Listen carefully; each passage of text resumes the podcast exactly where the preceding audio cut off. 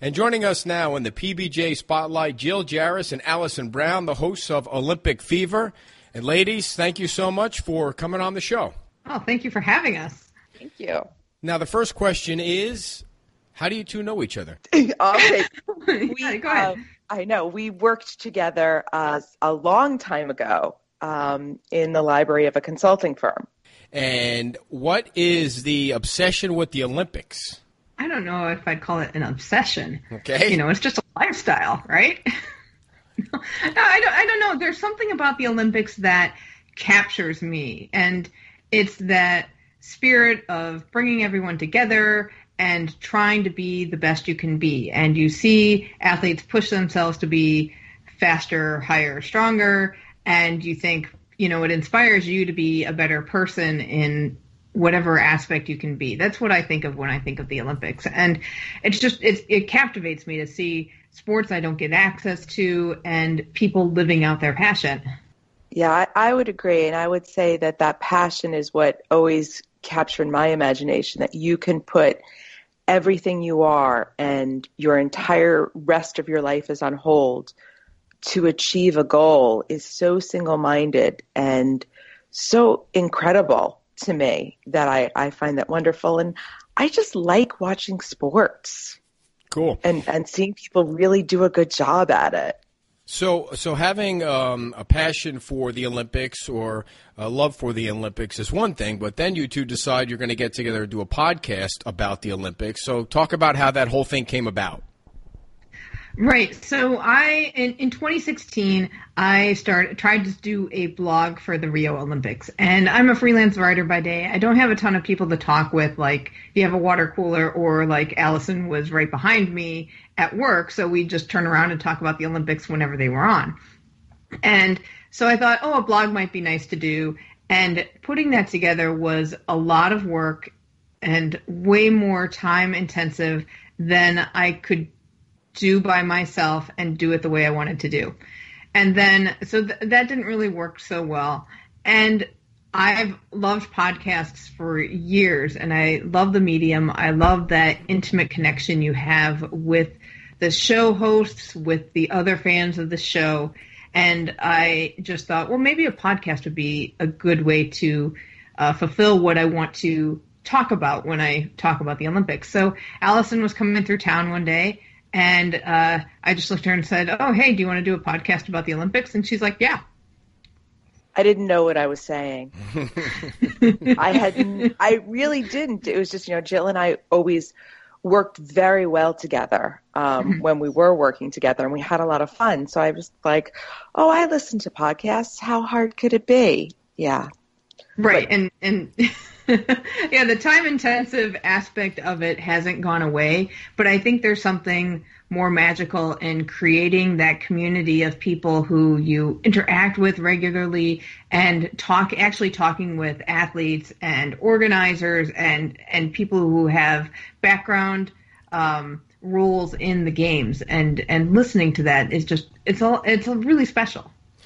So tell us um, how you did get it started. What was you know what was the first thing that, that you did? Did you get a hosting company? Did you go out and buy microphones? Take us through those first steps so that anyone that's listening that is thinking about launching a podcast kind of gets an idea how you did it. So I am a member of Media Bistro, and they had a course with Maurice Cherry, which was like a six week thing with uh, how to start a podcast. And and media bistro's courses used to be like you took one uh, they they'd show it live and it would take a full six weeks. And then afterwards they would repackage it as a self-study course. So i was on the self-study program and maurice did a great job in breaking everything down all the things you needed to do and the order you needed to do them in. And here's uh, a cheap version of getting it done. Here's a more expensive way to get it done. And, and he just was really good about, hey, get into this, see what you need, uh, and, and just take it as it comes. So, um, that's, that's how I did it. And in terms of planning out, uh, Jill really handles all the technical things. Mm-hmm. And when we were planning, I just started thinking of what do I like to listen to? What attracts me to a show? What's missing in Olympic coverage. And so I was, she's working out all these technical things and I would just send her these emails like, well, what if we did this? And what if we did this? And what, if, so we just started thinking of what do we like to listen to? And what do we wish existed? And let's make that the format. Okay. Exactly. Go, go ahead, Jill. I didn't mean to interrupt. Oh, no, that's okay. And and I was going to say like the other thing that frustrated me was I like to talk and listen to things about the Olympics. And at the time there was nothing regular in the podcast field. So um, there would be podcasts that would pop up for like the two or three weeks around the games and sure. then they'd go away. So in London, the BBC did a great podcast and then it went away. And then NBC usually puts up a podcast right around the Olympics and it goes away. And same with there's a there's a couple other that come and go. And and so we wanted to be a, a place that says, hey, the Olympics go on every day for these people. So we should have a podcast that does that. Now, um, uh, back to the kind of like the beginning. Did after you talked to Maurice and you, you kind of got an idea from him, um, uh, what hosting company did you go with, and talk about the equipment aspect of it? I can see you have an ATR twenty one hundred right in front of you. I is do. That right? that, that's a that is, that's a gift from Allison. So that was her Christmas present last year. nice, nice. So um, I uh, went with Libsyn for hosting because that seemed um, reasonably priced and the service was good. And Libsyn service has been really good with me. I'm not, you know, I handle the technical aspects, but I'm not a super technical person. So there's a lot of times where I need to push back and go, hey, can you explain this in English? Because I don't understand what you're saying. But um, they've been really great. And then I use Audacity for um, editing. When we uh, do our show, we do end up doing excuse me, we do end up doing a lot of piecemeal stuff. So Allison and I get together over Skype and we record that, and then I throw in um, the the interviews that we do because they're all separate and recorded separately, and uh, throw on the music at the beginning and the end. And so there's a lot of editing that goes into it. Sure. Um, I don't have a mixer yet but that's on my list. It was more like let me get a feel for what's going on and what I need and build over time. So we definitely we jumped in yeah. without really knowing, which I think was good in a yeah. way because yeah. we did a lot of learning on the job, which helped both content development and I think on the technical side as well. Now, Jill, do you remember, or Allison, do you remember how much money you guys had to invest at the beginning? Not a lot. Sure. No, not much. Um, we spent money on uh, music, and we spent money on a logo. Uh, I think we spent like 100, 125 on a logo, and we love our logo so much. Um, that was money well spent. Um, uh, equipment wise, uh, I had originally started with a headset microphone that was really cheap, and then now I've got the ATR that Allison kindly gifted me, and Allison. I has... still have a cheap headset that I'm using, so I think I'm going to buy myself the better microphone this Christmas. and um, beyond that, it's been like we spent money on uh, hosting and website. This past fall, we just purchased uh, a WordPress site, so that you know we spent a year doing Libsyn's basic site and just making sure we focused on the quality of the content. And then once we were very comfortable with, okay, this is how we do our thing, then it was time to, okay, add more features, add add a better website, and think about what where else to invest. I know we spent money on travel, so we traveled to Lake Placid to cover um, a pin collectors convention, and we ended up talking with some bobsledders while we were there. And I had to go to Montreal for something else, so I added a few days and did some interviews up there, and also went out to Long Beach, California for another collectors convention and talked with some people out there as well. So travel's been a little bit of an expense, but we try to do everything we can um, remotely. Well, it sounds like you did it perfectly at, at the beginning there, like a lot of podcasters do to keep the expenses down. Now, how are you getting the word out about uh, the show? How do you market it? Well, we have all our social media. Uh, is all Olym Fever. So we're on Twitter, we're on Facebook and Instagram. That's been our biggest source. Um, we went to Podcast Movement, so that was a great way to connect with a lot of people who actually spread the word for us, which has been very helpful. And even our guests have been very helpful um, in attracting their fans to listen to that particular episode. And then they tend to sometimes stick around. Oh, I didn't know this even existed. Mm-hmm. So the guests have been a big boon in, in that aspect.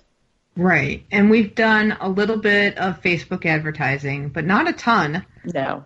And um, uh, every week I'll post the show on different Reddit three, uh, different Reddit threads mm-hmm. and uh, different Facebook groups.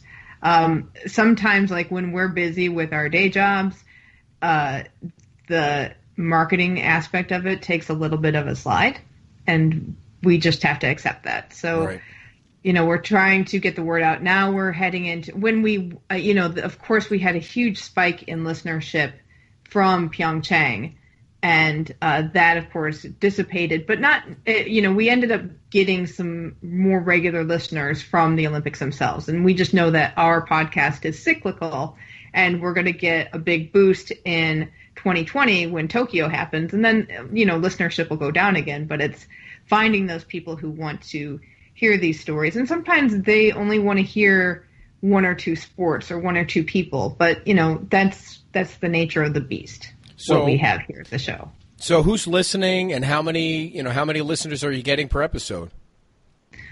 We get, I would say, um, upwards w- within a month or so we get 2 to 250 in downloads 200 to 250 um, different episodes do much better um, we've had uh, Jason Bryant, who is a wrestling podcaster and announcer. He's been on a couple of times, and then when he helps us market, we get a ton of his listeners because they want to hear him mm-hmm. for good reason.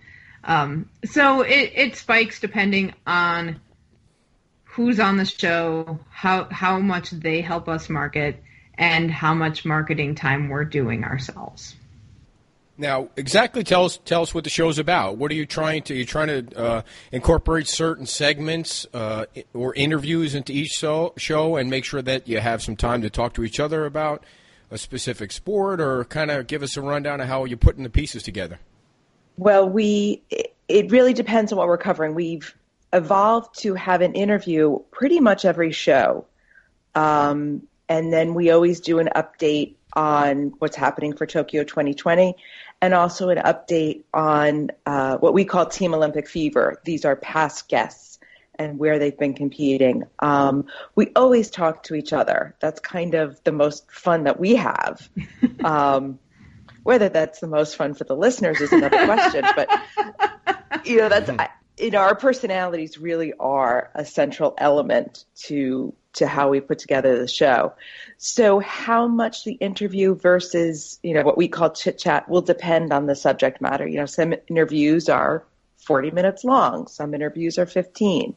So it will depend um, how much, but those are always the main pieces. And then if there's a big piece of news, um, you know, a particular, when they're choosing a city or there's a big report that comes out, we will cover that as well.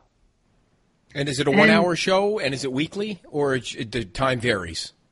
It is a weekly show. So we we come out on Thursdays ish. Sometimes the episode sometimes it's in the wee hours of Friday morning depending on my schedule and how much editing I do. And um, we at the beginning when we were working on the format we said it's going to be a nice tight 30 because I do listen to some podcasts that go on and on extensively, and I've had to stop listening to some because I just don't have two hours every day to devote to one person.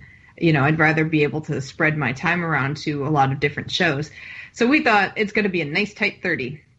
And we've never really been a nice tight 30 for a normal episode. You know, during during Pyeongchang we were much better about that because we did a daily wrap up show of what we watched.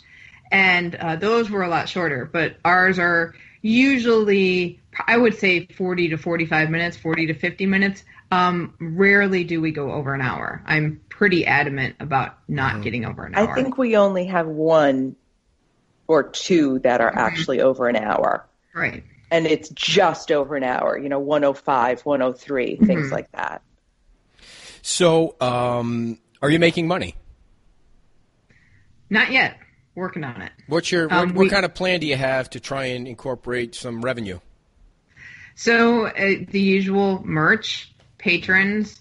Um, uh, we've had a donation campaign during the Olympics. We had a donation campaign that was really successful in that it covered our hosting and our email addresses and uh, some other basic expense for the entire year. So that was really good and helpful. Um, we've been approached by sponsors and we're trying to make something work on that. And i think coming going forward in 2019 we want to uh, build a sponsorship package and you know explore other ways where we can monetize our content in in different uh, venues that we hadn't thought of. Like not just put the podcast out on our website or you know on on a podcast platform but try to think of other places where podcast might be heard mm-hmm. and see if we can license our content that way. What are your biggest challenges? Time. Yes. Time. Just we both have day jobs we both have families uh, matching up our schedules can be tricky sometimes um, and then matching our schedules with our guests can also be a little complicated. Right. So time is definitely um, an enemy at times. Right. And and also like uh, inf- we can get information overload pretty yes. quickly, and it can be overwhelming when you when you think about the Olympics. It's it's enormous, and we know that there are some great people out there doing figure skating analysis or gymnastics analysis, and they do such a good job. And you think, oh, why can't we do that? And then you remember, oh, well, we have like 20 times the sports that you do. So, you know, it's building up our base knowledge, and we just keep in mind that every little bit of research we do or everything we read uh, helps us be better subject experts. Now, so. on this on the subject of interviews, uh, how mm-hmm. are you doing them so you have good quality sound? Because that's a that's a big deal when podcasts podcast uh, listeners are, are tuned into a podcast. We've had a couple oh, that have been oh, terrible. well, I see you shaking your head. what happened? Yeah, we've had a couple where we weren't even sure we were going to use them because the sound was so poor. Um, generally, we've done them over Skype, uh, which has worked very well. Um, at a few events, we've done them in person, so that tape tends to be obviously better. Um, though the ones from New York, because we were outdoors at this huge media event, but those were very short, so that mm-hmm. worked out well because we had pieces. Um, so yeah, definitely sound quality uh, for interviews can be can be a challenge. Yeah, yeah. So Ed, let me tell you some stories. Okay in the in, the if if this inspires anybody to just get out there and do it.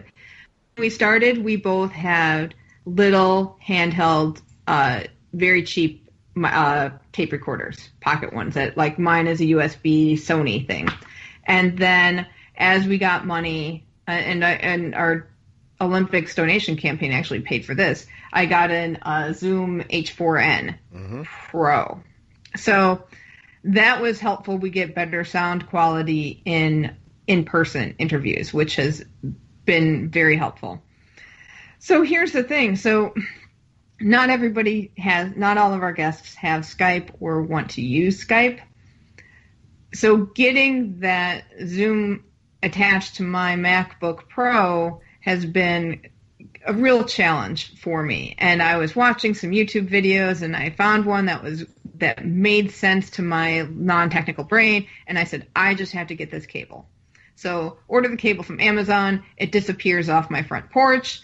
Uh, oh, wow. Then it takes me a little time. Yeah, yeah, that was really bad. Then I had to find another vendor, and thank goodness for Podcast Movement because that showed me to a good vendor for um, audio equipment. Got the cord, and it doesn't work with my Zoom H4n. so and and before that, what we were doing, if people couldn't get to us over Skype, literally it was I set up a speakerphone tiled everyone in and had like two recorders going on around me and hoped for the best. And we really hit a wall with one interview that was on a really bad cell phone connection. And that was that was really frustrating because the interviewee was fantastic, but it just I was cringing with the sound quality and not sure how to get it better. And then I got this cable and it doesn't work and I don't know what to do. And then I realized, well, you know, I could just spend a little money and get Skype credit and Allison and I can Skype we can Skype together and we right. can look at each other, which we really prefer that because it that helps us. And then we just dial them up and yeah, it costs a little bit of money, but the oh my gosh, the sound quality is so much yeah. better. Yeah, I have to tell you, I will not do interviews on a cell phone anymore. It's just that, and it makes it so much harder because so many people are getting rid of their landlines. And if you're not mm-hmm. a podcaster, the chances of you using Skype are probably 50-50. So it's uh, you got to have the good quality. So whatever whatever it takes, it sounds like you're you're trying to get it done that way. Right, right. You know, and then I was going to say ahead. we've done various interviews in various places. Um, you know, we joke about Jill putting a blanket over her head to block out the room sound. I've been, you know, in my bathroom, you know, kind of padded around, doors closed. I mean, we've done some strange setups. Right. Yeah. We've both lived in construction zones this past year, so we've had to deal with how do we get around that. And um, yeah, it's been a challenge, but I think we're we're making those baby steps to getting better, and it'll, you know, over time we're going to get better equipment, and uh, that's just going to evolve. And you know, we'll cringe when we listen to the old episodes, but you know, for a lot of reasons, you know.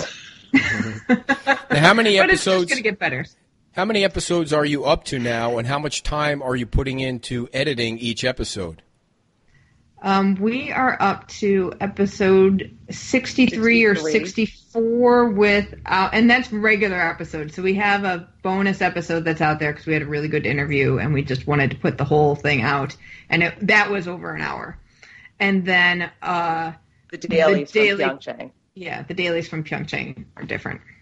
So the thing that I was thinking about yesterday was I'm so proud of us for getting an episode out every week you yes. know, despite oh, all oh, the sure. chaos that has gone on, we got an episode out, even if some of them will make us cringe later. And I think that's super important when you're starting. You made the commitment, you get it out there, and you just keep that going for yourself. To just right. you keep going and you keep mm-hmm. working and and that helps you feel better about what you're doing. Right. And we've had episodes where we're like, I don't know what we're doing this week. And one one was magical in that Allison said, "Well, you know, it's the Athens 1896, the very first modern Olympic Games, the anniversary. Why don't we watch this old miniseries?" And I had never heard of it, so we watched that, and I started looking at the the guy who won the first Olympic medal in modern history, and discovered that that medal is in a college that's maybe a three hour drive from me. So I called the college and the special collections librarian was like, "Yeah, I'll I'll take you through all that stuff." And I hopped in the car and went up and got to hold the first Olympic medal. Very nice. So Very sometimes nice. just yeah, things just there's been a lot of times where things have just somehow fallen into place and we both look at each other and say, I have no idea how we just put that episode together, but okay, let's right. go. So and now that we've we've got a groove, we're really working on building up a um, a stable of interviews, I guess you can say, like trying to work ahead as much as we can, so right. that when we have the weeks where we're really tight on time, we have something to fall back on. So, how much so, time are you putting into editing, like per episode? Oh, a lot boy. of time. Uh, yes, I put in a lot of time because there is a lot of piecing things together but I also edit our interviews, I would say a little significantly, and so that I, I do cut down um, spaces that are, are long, long pauses. Sure. I take out some ums that are uh, that are very isolated, and a lot of that is to cut down on time. And and Allison and I, we have a problem shutting up. So there's a lot of stuff that we have to take out of our conversations as well. Just like, okay, that didn't work, or I messed up an intro, or something like that. So I take that out. I would say that it might take me a good five or six hours to put an episode together. Wow. That That's a lot of might be, it is a lot of time, but I think for me, that's worth it. And um, I think that the quality of the product that we put out, even even if the sound quality isn't there, the the content and the way we edit it down works. And it's it's always and I, I do the, as much editing as I do because I'm just so conscious of our listeners' time and what they what they can afford to spend with us. I want them to spend as much time as possible with us and not uh, turn us off and say, "I'm done. I can't listen to you guys for for that long." So, um, why do you two uh, love to do this? I like hanging out with Allison. I was just about to say the same thing. I think, you know, we worked together for a couple of years and then um, I moved to another state and then Jim. So we never, ever since we weren't working together, we really didn't get to hang out. And so now we get to see each other every week. And that's, oh, I'm recording today. So that's kind of something that I look forward to, just spending time with Jill and spending time with the guests. We have met so many fantastic people and had so many experiences that I would never have anticipated. And when our listeners communicate with us, I'm just, I want to have them all over for dinner. I just, Yeah. you know, I love hanging out with the people that are in our community that are, uh, as a whole, they're just, they're just fun people. Well, uh, last question as we're running out of time already. What advice do you have for other podcasters? Just jump in. Yeah, get it done. Don't. I mean, you can talk yourself out of doing anything, but just doing it. Um, know that you're going to be bad in the beginning, but it's going to get better. You'll get smarter. You'll become more polished. Nobody starts off as an expert, and we, I think we learn this every week when we talk to an athlete, where we hear the highs and the lows and how they get through all that. Um, uh, gosh, Yeah, it's just, yeah. you will convince yourself you can't do it. And I'm, you know, the first one who can think of every reason not to. So I think what was good is, and this I would say is if you can work with someone who will just get you to do it, that's a, that's a huge help. That is an enormous help. We Yeah. keep each other honest. We do, and I think it's much easier to do this show with a partner, and you have that extra person to bounce stuff off of. And uh, I don't know, we just when we think about the past year and three months or so, I, I can't imagine not doing the podcast now. We've had so many incredible experiences and talked with so many people. I mean, uh, we went rowing with an uh, Olympic gold medalist, and that was, you know, who gets to do that on a daily basis? Very cool. So, um, thank you. First of all, thank you both for, for coming on. And uh, Jill, where can people find you, reach out to you, follow you, give us all the rundown, uh, so everybody that's listening can can you know um, can listen to your show or or follow you on social media. Oh, we are at olymfever.com, so it's O L Y M fever.com, and we're Olym Fever on every social media. So we're on Twitter and Instagram and Facebook. We have a Facebook group that's Olympic Fever Podcast, and that's where we have a lot of fun on a daily basis.